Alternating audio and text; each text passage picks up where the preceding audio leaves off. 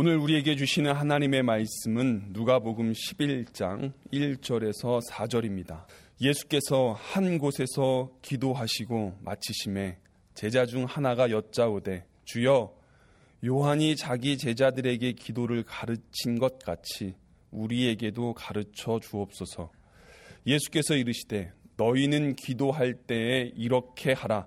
아버지여 이름이 거룩히 여김을 받으시오며 나라가 임하시오며 우리에게 날마다 일용할 양식을 주시옵고 우리가 우리에게 죄 지은 모든 사람을 용서하오니 우리 죄도 사하여 주시옵고 우리를 시험에 들게 하지 마시옵소서 하라.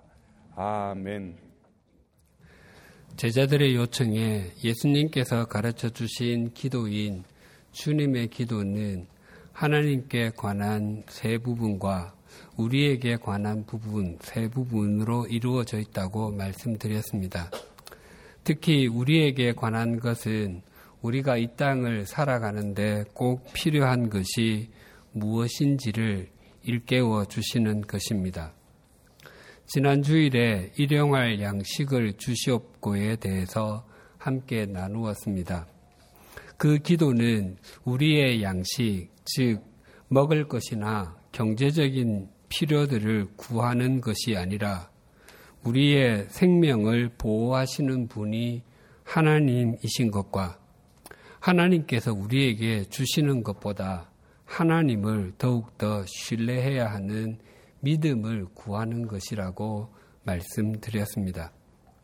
우리가 이 땅을 살아가는데 우리에게 가장 중요한 분은 하나님이십니다. 그분은 우리를 이 땅에 존재하게 하신 분이시고 우리가 이 땅에서 의미 있게 살아가도록 하게 하시는 분이시며 우리가 이 땅을 떠난 이후에도 영원토록 우리를 책임져 주시는 분이시기 때문입니다. 하나님을 제외하고서 우리가 이 땅을 살아가는데 가장 근본적으로 필요한 것이 양식 또는 돈, 재물인 것을 부인할 수 없습니다. 그래서 예수님께서 기도를 가르쳐 주시며 우리를 위한 것 1번으로 말씀하신 것이 일용할 양식을 주시옵고입니다. 그래서 성경은 양식, 돈, 재물 그 자체를 악하다고 말하지 않습니다. 하지만 하나님보다 양식, 즉 재물을 더 신뢰하며 그 재물이 자신을 책임져 줄 것이라고 믿는 것은 자주 경계하고 있습니다. 그래서 예수님께서 이렇게 말씀하셨습니다. 마태복음 6장 24절이 이렇게 증가합니다. 한 사람이 두 주인을 섬기지 못할 것이니 혹 이를 미워하고 저를 사랑하거나 혹 이를 중히 여기고 저를 경히 여김이라 너희가 하나님과 재물을 겸하여 섬기지 못하느니라. 하나님과 재물을 함께 섬길 수 없다는 것은 예수님의 선언입니다. 이 말씀의 문자적인 뜻은 하나님의 종 아니면 재물의 종이 되느니라입니다. 그럼에도 우리는 하나님과 재물을 모두 섬길 수 있다고 생각하곤 합니다. 재물로 번역된 헬라어 단어 맘모나스는 의지하다, 신뢰하다는 동사에서 온 단어로 신뢰하는 존재라는 의미입니다. 고대로부터 사람들이 가장 의지하고 신뢰해 왔던 것이 재물이어서 맘모나스는 재물과 동의어가 되었습니다. 그래서 오늘날에도 영어 단어 맘모는 부를 뜻하는 말인데 특히 악한 영향력을 가진 것임에도 숭배의 대상이 된 재산을 뜻하는 말입니다. 그리고 그런 삶을 추구하는 것을 만모니즘, 배금주의라고 부릅니다. 오늘날 만모니즘의 만모니즘을 보여주는 대표적인 말이 조물주 위에 건물주 있다입니다. 그래서 부유하고 힘이 있는 외부인이 들어오면서 본래 거주하던 사람들이 밀려나는 젠트리피케이션의 현상이 어제 오늘의 일이 아닙니다. 그러나 그것보다 더 중요한 것이 있습니다. 건물주 위에 창조주가 있다는 사실을 잊지 않아야 낭패를 당하지 않을 수 있습니다. 모든 건물에는 그 건물을 지은 사람이 있습니다. 마찬가지로 그 건물을 가진 사람에게는 그 글을 지으신 창조주가 계십니다. 그의 인생을 인도하고 책임져 주시는 분이 창조주이심을 잊어버리거나 잃어버리면 그 건물이 또 자신을 지켜줄 것이라고 생각한다면 인생에 바람이 불고 비가 내리고 홍수가 날 때에 큰 낭패를 당하게 될 것입니다. 예수님께서는 제자들에게 일용할 양식을 구하라고 말씀하신 후에 또 이렇게 말씀하셨습니다. 오늘 본문 4절이 이렇게 증가합니다. 우리가 우리에게 죄 지은 모든 사람을 용서하오니 우리 죄도 사하여 주시옵고 우리를 시험에 들게 하지 마시옵소서 하라. 예수님께서는 일용할 양식을 주시옵고라고 기도하라고 하신 후 우리의 죄도 사하여 주시옵고라고 기도하라고 가르쳐 주셨습니다. 우리가 이 땅을 살아가는데 가장 필요한 것이 일용할 양식이라면 그 다음에 필요한 것이 용서라고 말씀하시는 것입니다. 그래서 우리의 몸을 위해서 일용할 양식이 필요하다면 우리의 영혼을 위해서는 매일의 용서가 필요합니다. 그런데 이 기도를 드리기가 쉽지가 않습니다. 일용할 양식을 주시옵고를 진심으로 기도 드리는 것도 쉽지 않지만 우리 죄도 사하여 주시옵고는 더 어렵습니다. 왜냐하면 이 기도 앞에는 다른 내용이 덧붙어 있기 때문입니다. 그것은 우리가 우리에게 죄 지은 모든 사람을 용서하오니입니다. 그래서 기독교 초기 어느 교회에서는 주님의 기도를 드리다가 이 부분에 오면 교인들이 입을 다물고 가만히 있었다는 이야기가 전해져 옵니다. 자신은 하나님께 용서를 받았음에도 불구하고 자신은 용서해야 할 사람을 용서하지 못하고 있었기 때문이었습니다. 그렇다면 용서가 우리가 용서받기 위해서는 다른 사람을 용서하는 것이 조건인가 하는 질문이 생깁니다. 마태복음이 전하는 주님의 기도에도 용서에 관한 부분이 이렇게 기록되어 있습니다. 마태복음 6장 12절입니다. 우리가 우리에게 죄 지은 자를 사하여 준 것 같이 우리 죄를 사하여 주시옵고. 문장의 형태는 조건문의 모습이지만 그 의미는 조건이 아닙니다. 만약 조건이라고 한다면 이 세상에서 하나님께 용서를 받을 수 있는 사람은 단 한 사람도 없을 것입니다. 중요한 것은 누가 용서를 베풀 수 있는가 하는 것입니다. 그것은 용서를 받은 사람이 다른 사람을 용서할 수 있습니다. 내가 사람을 용서하지 못한다면 하나님께서 내 죄를 용서해 주신 것에 대해 분명한 인식이 없기 때문일 것입니다. 하루는 베드로가 예수님께 주님, 형제가 내게 죄를 지으면 몇 번이나 용서해 주면 되겠습니까? 일곱 번까지 하면 되겠습니까? 라고 여쭈었습니다. 베드로가 이렇게 말한 것은 당시 바리새인들은 두 번까지는 용서하라. 그러나 그 이상은 비겁한 짓이다 라는 원칙을 가지고 있었고 랍비들도 세 번까지는 용서하라. 그 이상은 절대 안 된다라고 가르쳤습니다. 그래서 베드로가 제안한 일곱 번은 아주 많은 횟수에 해당합니다. 그러나 예수님께서는 일곱 번뿐만 아니라 일곱 번을 일흔 번씩이라도 해야 한다고 말씀하셨습니다. 그것은 490번의 용서를 의미하는 것이 아닙니다.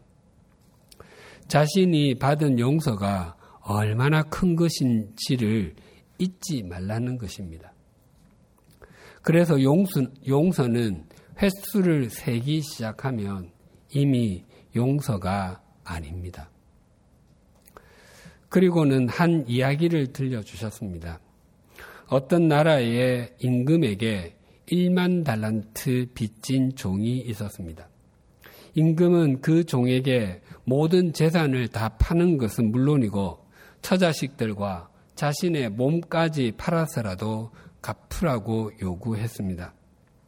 그 종은 참아주십시오. 다 갚겠습니다라며 무릎을 꿇고 엎드려 애원하였습니다. 임금은 그 종을 불쌍히 여겨서 그 빚을 전부 다 싹쳐 주었습니다. 한 달란트는 금의 무게로 약 34kg입니다. 그래서 1만 달란트는 약 34만 킬로그램입니다. 이것을 금 한 돈 3.75g에 15만 원으로 계산하면 약 13조 6천억 원이나 됩니다.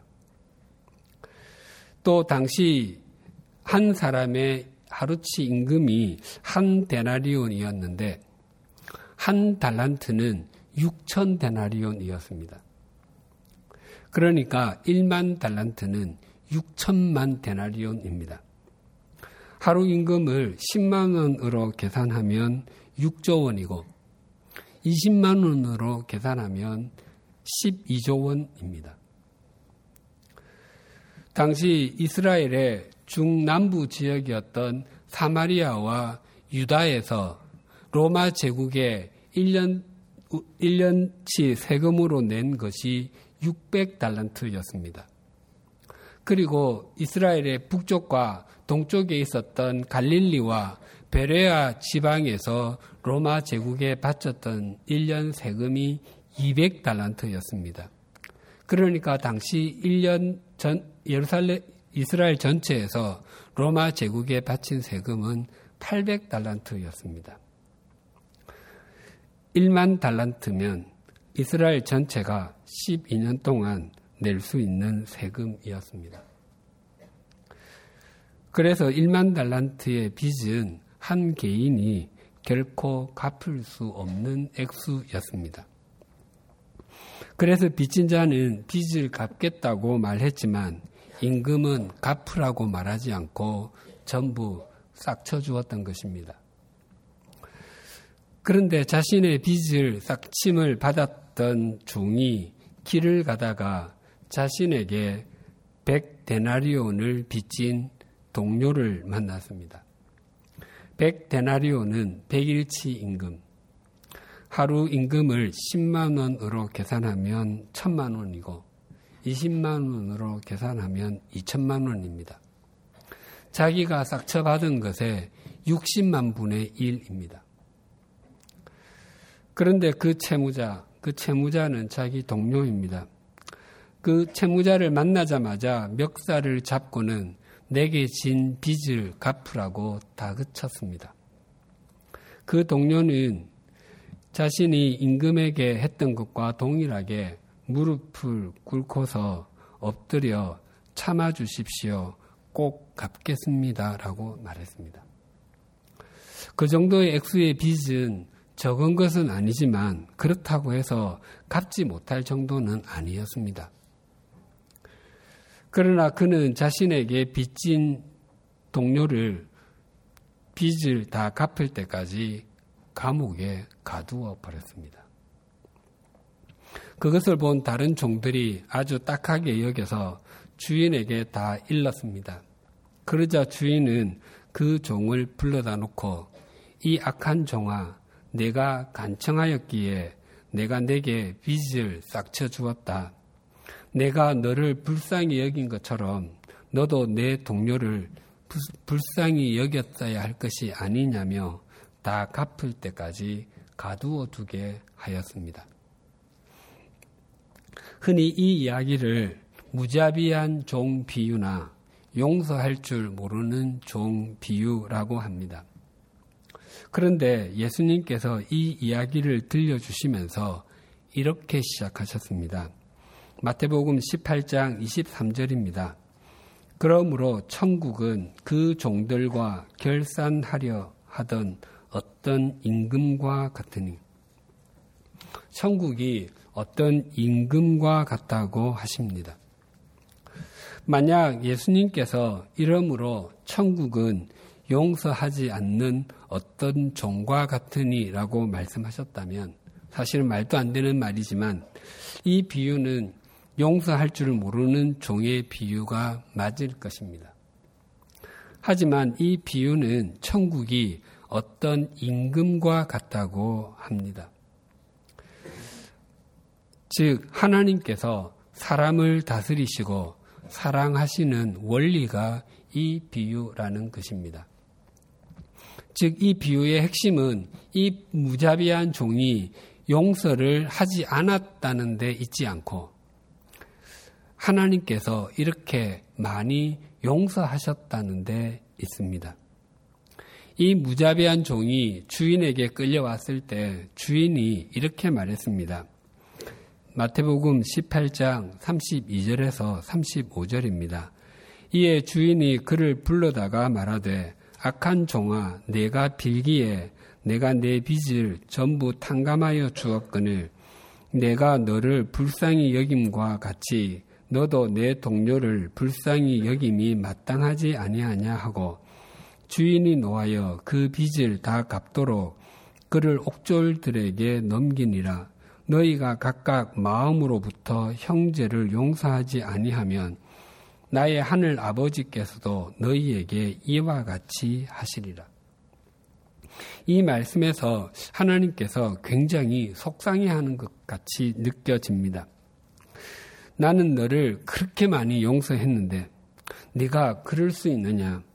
나는 내가 그렇게 행하는 것을 보면 내가 너에게 허락한 구원을 취소하고 싶을 정도로 속이 상한다라고 하시는 말씀으로 들립니다. 그러니까 이 비유, 이 이야기는 무제한으로 용서하시는 하나님에 관한 비유입니다. 자신이, 자신이 받은 것에 60만 분의 1도 용서하지 못하는 인간을 용서하시는 분이 하나님이시라는 것입니다. 그래서 우리가 우리에게 죄 지은 모든 사람을 용서하오니 우리 죄도 사하여 주시옵고 해서 우리가 용서함을 받은 것, 것이 1만 달란트 탕감을 받은 것을 넘어서는 절대적인 용서라고 한다면 우리가 용서하여 주는 것은 100데나리온에 해당하는 상대적인 용서와도 같습니다. 그런데 우리 모두는 용서해야 한다는 것을 잘 알고 있고 또 그렇게 하겠다고 결심하지만 실제로 해보면 잘 안 된다는데 우리의 딜레마가 있습니다. 왜냐하면 용서보다 복수에 묘한 쾌감을 느끼는 것이 인간의 본성이기 때문입니다. 할리우드 액션 영화나 홍콩 액션 영화 내용의 다수가 원수를 갚는 것입니다. 부모나 스승을 잃은 어린아이가 무술을 연마해서 복수하거나 억울하게 누명을 쓰고 도망을 다니던 주인공이 마침내 누명을 씌운 사람의 용사에게 복수를 끝내고 나면 사이렌이 울리면서 경찰차가 오고 그리고 영화가 끝이 납니다. 영화를 보면서 우리도 모르게 그 속으로 빨려 들어가서 그래, 그런 악당은 벌을 받아야 하고 죽어야 마땅하지라고 생각합니다. 만약 영화의 마지막에 악당에게 악당을 죽일 기회인데 눈물을 흘리면서 내가 속이 상하지만 너를 용서한다 라고 말하면 그 영화는 흥행에 실패할 것입니다. 이와 같이 우리들 속에는 용서하기 싫어하는 본성이 있고 나에게 눈물을 흘리게 만든 사람은 피눈물을 흘려야 한, 마땅하다는 생각이 있기 때문에 용서가 되지 않습니다. 한때 별명이 기가시계라고 불렸던 모래시계라는 오래된 드라마가 있었습니다. 그 드라마에 방송되던 시간에는 거리도 한산해지고 택시를 타는 손님도 적어서 그렇게 불렸습니다. 그 드라마에서 제게 잊혀지지 않는 한 대사가 있습니다. 많은 분들에게 기억되는 대사는 마지막에 주인공 그 태수가 사형을 당하기 직전에 친구에게 했던 말, 나 떨고 있니? 일 것입니다. 그것보다 제게 더 잊히지 않는 것은 여주인공 혜린의 아버지 카지노 업계의 대부가 딸이 좋아하는 사람 태수가 건달이라는 것을 알고 삼, 삼청 교육대로 보낸 상황에서 딸과 아버지의 대화입니다. 아버지가 시킨 일이죠. 아버지를 절대 용서할 수 없을 거예요. 그때 아버지가 말합니다. 용서도 힘이 있어야 하는 거야. 이제부터 는 힘이 무엇인지 배워야 할 거다. 이것이 사람들이 생각하는 용서의 개념입니다. 여기서 말하는 힘은 금력과 권력일 것입니다. 나를 구렁텅이로 몰아넣은 사람, 내가 가는 길에 걸림돌이 되어서 나를 좌절시킨 사람에게 직접 복수는 하지 않는다 할지라도 그 사람보다 더 많은 소유를 갖게 되고 더 높은 자리에 앉게 되어야 한이 한으로 맺히지 않는다는 의미일 것입니다. 그래서 많은 사람들이 그렇게 되기 위해서 열심히 살아갑니다. 그러나 그런 삶은 올바른 삶이 아닙니다. 그런 삶은 한을 풀기 위한 삶이라고 할 수 있습니다.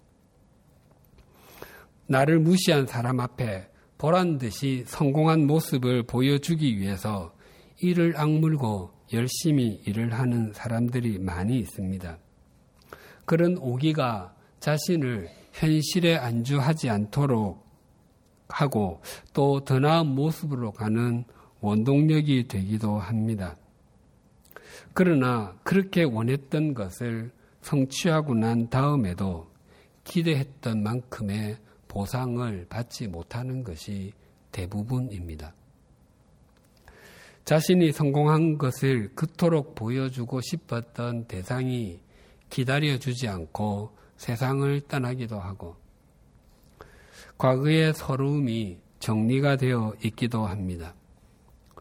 또 그토록 살고 싶었던 좋은 집과 갖고 싶었던 최고급 자동차 그리고 많은 재물이 더 이상 자랑거리가 되지 않기도 합니다. 그래서 참된 용서는 자기 자신에게서 나오지 않고 하나님께로부터만 나옵니다. 그 좋은 예가 야곱의 열한 번째 아들 요셉입니다. 요셉은 17살 때 형들에 의해서 미대한 상인에게 종으로 팔렸습니다. 요셉이 고자질을 잘 하기는 했지만 그것이 동생을 종으로 팔아먹을 정도는 아니었습니다. 요셉이 보디발의 집에서 종으로 있었습니다. 하나님께서는 그 요셉으로 인해서 보디발의 집에 복을 내려 주셨습니다. 그런 요셉은 주인에게 인정을 받아서 집안을 관리하는 사람이 되었습니다. 하지만 이번에는 보디발의 부인이 가만히 두지 않았습니다. 유혹을 했던 것입니다. 당시 요셉의 나이가 24살 전후로 여겨집니다. 그때는 남자의 인생에서 가장 혈기왕성할 때입니다. 요셉은 그 유혹을 뿌리치고 나왔는데 기다리고 있었던 것은 감옥이었습니다. 채색옷, 채색 옷을 입고 살았던 요셉이 형들의 시기로 종의 옷을 입고 살게 된 것만 해도 억울한 일인데 이제 보디발 부인의 위증으로 죄수복을 입은 처지가 되었습니다. 그러나 요셉은 감옥에서도 인정을 받아서 감옥을 관리하는 일을 했습니다. 감옥 안에서 요셉은 바로 왕의 두 신하의 꿈을 해몽해 주고 또 2년이 지난 뒤에 바로 왕의 꿈을 해몽해 준 일로 말미암아 애굽의 총리가 되었습니다. 그리고 결혼해서 첫 아들을 낳았는데 그 이름을 머나세라고 지었습니다. 그 의미가 잊히게 해 주셨다입니다. 그리스도인에게 자녀의 이름은 부모의 신앙 고백과도 같습니다. 요셉이 종살이, 옥살이 얼마나 고통스러웠겠습니까? 또 그 속에서 얼마나 많이 울었겠습니까? 그런데 하나님께서는 그 모든 것을 잊게 해 주셨다는 의미입니다. 요셉에게는 지난 삶이 한으로 남아있지 않았습니다. 요셉이 형들을 만난 것은 7년간의 풍년이 지나고 7년간의 흉년 중 2년째에 만났습니다. 가족과 헤어진 지 약 22년이 지난 후입니다. 요셉은 형들과의 몇 번의 만남 후에 목을 놓아 울고서 자신의 신분을 밝히자 형들이 몹시도 두려워했습니다. 그때 요셉이 이렇게 말했습니다. 창세기 45장 4절 5절입니다. 요셉이 형들에게 이르되 내게로 가까이 오소서 그들이 가까이 오니 이르되 가까이 가니 이르되 나는 당신들의 아우 요셉이니 당신들이 애굽의 판자라 당신들이 나를 이곳에 팔았다고 해서 근심하지 마소서 한탄하지 마소서 하나님이 생명을 구원하시려고 나를 당신들보다 먼저 보내셨나이다. 요셉은 겉으로 보기에는 형들이 나를 팔았지만 실제로는 하나님께서 우리 가족들의 생명을 구원하기 위해서 먼저 보내셨다고 고백했습니다. 이미 그의 마음속에는 지난날의 모든 것이 정리가 되어 있었던 것입니다.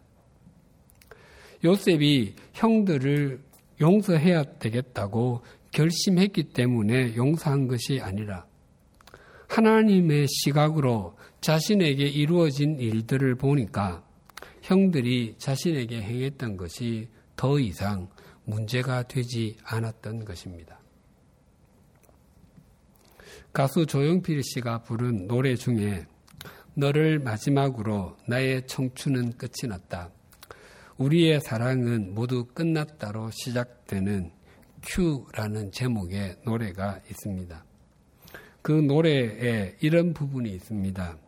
너를 용서하지 않으니 내가 괴로워 안 되겠다. 나의 용서는 너를 잊는 것. 너는 나의 인생을 쥐고 있다 놓아버렸다. 그대를 이제는 내가 보낸다. 용서하지 않으니 자신이 괴로워 견딜 수 없다고 합니다. 자신이 당하는 괴로움 때문에 놓아준다고 합니다. 즉, 용서는 자신을 위한 것이라고 말하는 것입니다. 우리 주변에는 용서하지 못해서 눌림을 경험하고 만성 두통이나 위 교양을 경험하는 질병을 앓는 사람들이 의외로 많습니다. 그렇게 본다면 용서는 자신을 위한 것이 틀림없습니다. 그러나 진정한 용서는 자신만을 위한 것이 아닙니다. 진정한 용서는 하나님께 받은 용서로 자신을 하나님 앞에 바르게 세울 뿐만 아니라 상대를 인격적으로 보고 그 인생을 하나님 앞에 세우는 데 있습니다.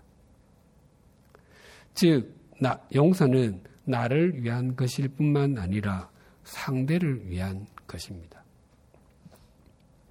요셉이 종살이와 옥살이를 거치면서 수없이 좌절하고 또 수없이 참담함을 느꼈을 것입니다. 그럼에도 형, 요셉이 형들을 용서할 수 있었던 것은 자신을 하나님 앞에 세우니 형들도 하나님 앞에 서야 한다는 것을 깨달았기 때문입니다. 요셉이 형들을 만나고 17년 지난 후에 아버지 야곱이 죽었습니다. 형들은 또다시 두려워하며 요셉에게 지난날의 악행에, 악행에 대한 용서를 다시 구했습니다. 그때 요셉은 두려워 마십시오. 제가 하나님을 대신하겠습니까? 라고 말했습니다. 요셉은 형들이 하나님 앞에 서기를 바랐던 것입니다. 예수님께서는 12명의 제자들을 부르시고 그들과 동고동락하시며 3년을 보내셨습니다. 그럼에도 불구하고 한 제자는 스승을 팔고 자살하고 가장 열심히 따라다녔던 제자 베드로는 사람들 앞에서 예수님을 모른다고 부인했습니다. 예수님께서는 십자께서 십자가에 달려 돌아가시자 그들은 뿔뿔이 흩어져 본업으로 돌아갔습니다. 예수님께서는 반복해서 자신이 고난을 받고 죽임을 당한 후에 부활할 것이라고 말했음에도 제자들은 한 귀로 듣고 한 귀로 흘려버렸습니다. 우리 같았으면 심한 배신감을 느꼈을 것입니다. 예수님께서는 제자들이 밤새도록 그물질을 했음에도 아무것도 잡지 못했을 때 그물을 배 오른편에 던지라고 말씀하시며 그들에게 만선의 기쁨을 누리게 해 주셨습니다. 예수님이 카이사르였다면 베드로 너마저라고 말씀하셨을 것입니다. 또 예수님께서 께서는 너희를 용서하지 않으니 내가 괴로워서 안 되겠다. 나의 용서는 너희를 잇는 것이라고 노래하지도 않으셨습니다. 예수님은 당신의 가슴에 난 상처를 드러내지 않으시고 제자들이 배신하기 이전의 상태로 회복시켜 주셨습니다. 주님의 용서는 철저히 제자들을 위한 것이었습니다. 그 주님의 용서가 제자들을 사도행전의 주역으로 만들었습니다.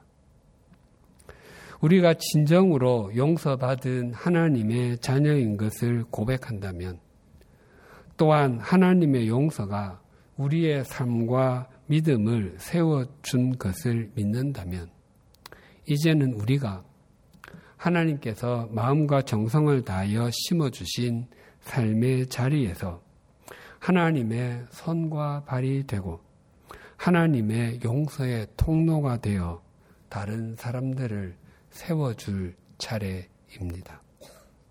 서로 친절하며 불쌍히 여기며 서로 용서하기를 하나님이 그리스도 안에서 너희를 용서하심과 같이 하라. 이 말씀은 우리 가슴에 평생 새겨 넣어야 할 말씀입니다. 기도드리시겠습니다. 하나님 아버지, 오늘도 말씀을 통해서 우리에게 일용할 양, 양식도 중요하지만 매일의 용서가 얼마나 중요한지 깨닫게 해주셔서 감사합니다. 우리는 우리가 얼마나 형편없는 죄인인지도 알고 있고 또 우리가 갚을 수 없는 용서를 받은 것도 알고 있어 그 사실에 늘 감사하며 살고 있습니다. 그러나 우리가 그렇게 용서받은 것처럼 하나님께서 심어주신 삶의 자리에서 우리에게 주어진 사람들을 용서하며 품어야 한다는 사실은 알면서도 잘 행하지 못하는 존재들입니다. 이 시간 우리가 하나님께 절대적인 용서를 받은 존재임을 다시 각인하게 하시고 우리에게 상처를 주었던 사람, 생각만 해도 마음이 언짢아지고 감정이 동료가 되는 사람들을 용서할 수 있는 믿음을 다하여 주옵소서. 우리가 용서를 할지 말지를 결정하는 것이 아니라 우리가 우리에게 죄 지은 모든 사람을 용서하오니라는 주님의 말씀에 순종하는 믿음을 주시옵소서. 또한 우리가 용서를 받아야 하는 부분이 있다면 용서를 구하는 용기도 더하여 주옵소서. 아기를 가지고 내뱉었던 말들, 우리의 욕심을 더 채우기 위해서 다른 사람들을 외면했던 일들, 생각으로라도 남을 저주했던 일들을 하나님께와 당사자에게 용서를 구하는 용기를 다하여 주옵소서. 하나님 아버지, 다음 주에 정년 7개월을 앞두고 이재철 목사님이 퇴임을 하게 됩니다. 지난 30년 여년 동안의 목사님의 목회 여정과 13년 5개월의 100주년 기념교회에서의 섬김을 인도해 주셔서 감사합니다. 하나님께서 이재철 목사님을 한국 교회와 우리 100주년 기념교회에 선물로 주셔서 우리 100주년 기념교회가 여기까지 오게 하시고 한국 교회와 한국 사회를 새롭게 하시며 지구 반대편에까지 선한 영향력을 받게 해 주셨습니다. 목사님께서 목회 처음부터 지금까지 빚진 자의 마음으로 또 믿음의 용기를 가지고 소명의 길을 걷게 해 주셔서 감사합니다. 하나님의 말씀이 진리인 것을 교회는 교회가 되어야 하는 것을 우리 교회에 부여해 주신 한국 기독교 200년을 위한 길닫기의 사명을 감당하기 위해 목사님이 헌신한 것을 기억하여 주시옵소서. 목사님의 헌신을 이어 앞으로도 우리 100주년 기념 교회가 교회답게 하시고 주어진 소명의 길을 바르게 걸어가게 하여 주시옵소서. 퇴임 이후에도 지금까지 함께 하신 하나님의 은혜와 섭리가 가득하게 하여 주시옵소서. 예수님의 이름으로 기도드립니다. 아멘.